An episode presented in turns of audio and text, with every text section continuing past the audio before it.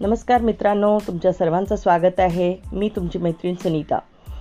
आज आपण या विषयावर बोलणार आहे की आपल्या संवादात, आपल्या कम्युनिकेशनमध्ये काय छान असलं पाहिजे आणि कसं आपण त्याला प्रभुत्व त्याच्यावर मिळवलं पाहिजे, कसं त्याला आपण चांगलं अजून फुलवलं पाहिजे. तर संवाद जेव्हा आपण करतो, कम्युनिकेशन करतो, याची गरजच काय आहे पहिली गोष्ट. बघा, तुम्ही खूप हुशार असू शकता, पण समोरच्याला तेव्हाच कळेल जेव्हा एखाद्या विषयावर तुम्ही आपलं मत व्यक्त कराल, ओपिनियन द्याल किंवा कमेंट कराल किंवा चर्चा कर चर्चेत सहभागी व्हाल. तर आ, दोन गोष्टी होऊ शकतात. आयदर आपण लिहून आपले मत व्यक्त करू शकतो रायटिंगमध्ये, किंवा आपण बोलून करू शकतो. आणि लिहि लिहून वाचणारे इट विल टेक टाईम, म्हणजे त्याला वेळ लागेल. पण जेव्हा आपण बोलतो तेव्हा तेव्हाच्या तेव्हाच आपण कुणाच्या तरी मनात किंवा कुणाच्या तरी डोक्यात घर करतो. म्हणजे आपण आपले मत व्यक्त करतो, आपण काय आपले विचार आहे ते लोकांच्या समोर ठेवतो. म्हणून कम्युनिकेशनची अत्यंत गरज आहे.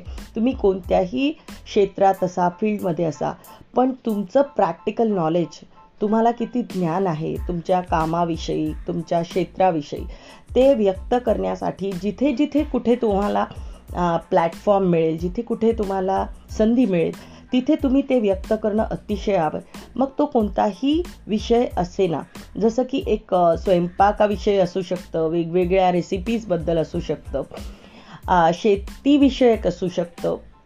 जे काही काम तुम्ही करता, जे काही काम तुम्ही शिक्षक आहात किंवा तुम्ही बालसंगोपन करता किंवा तुम्ही बँकर आहात, कोणत्याही क्षेत्रातले आपले अनुभव, आपले प्रॅक्टिकल नॉलेज आपण आपले मत ओपिनियनद्वारा लोकांच्या समोर ठेवू शकतो, बोलू शकतो.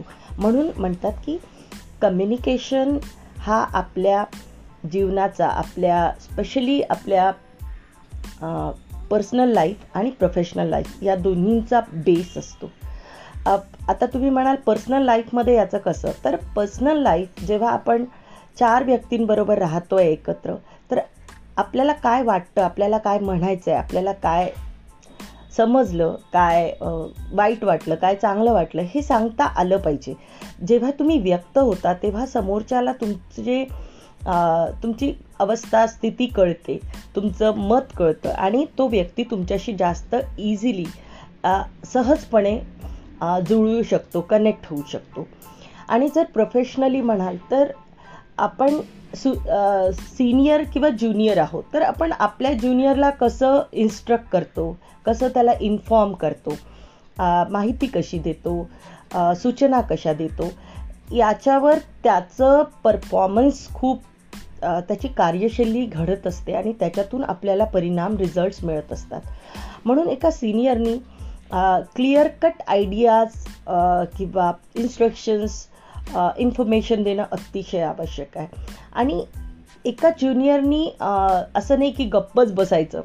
त्याला काय वाटतं, त्याला काय चॅलेंजेस येतात आहे, त्याला काय अडचणी येतात आहे, त्याविषयी बोलणं, आपल्या सिनियरच्या समोर व्यक्त होणं खूप आवश्यक आहे. सो दॅट तुमचे सिनियर व्यक्ती, तुमचे बॉस त्या प्रॉब्लेमला सॉल्व करून देतील, त्या अडचणींना दूर करून देतील. म्हणून संवादाची अतिशय जास्त गरज आहे. आपल्या पर्सनल लाईफमध्ये आपल्या मुलांशी आपण, त्यांना आपण सतत विचारतो आहे का, काय कसं सुरू आहे, कुठे त्यांना ट्रबल येत आहे, कुठे त्यांना प्रॉब्लेम येत आहे, ते आपण चुटकीनिशी सॉल्व करू शकतो. तर एक मोठं व्यक्ती म्हणून आपण संवाद साधण्याची कला आपल्या घरात, आपल्या ऑफिस स्पेसमध्ये, प्रत्येक ठिकाणी ही प्रॅक्टिस केली पाहिजे. आणि जेव्हा आपण संवाद नीट साधतो तर आपल्या पन्नास टक्के प्रॉब्लेम्स आपोआपच, म्हणजे येण्याच्या पूर्वीच प्रिव्हेंट होऊन जातात, थांबतात, किंवा आपण त्यांना प्रतिबंध करू शकतो. आणि पन्नास टक्के ज्या उरलेल्या समस्या आहेत त्याला आपण संवादातून जास्त चांगलं ट्रीट करू शकतो, सॉल्व करू शकतो. संवादाची गरज या विषयावर आजचा हा पॉडकास्ट होता. मला पूर्ण आशा आहे तुम्हाला हे आवडेल. जर तुम्हाला हा आवडला तर जरूर शेअर करा आणि कमेंट करा. थँक्यू. खूप खूप आभार आहे.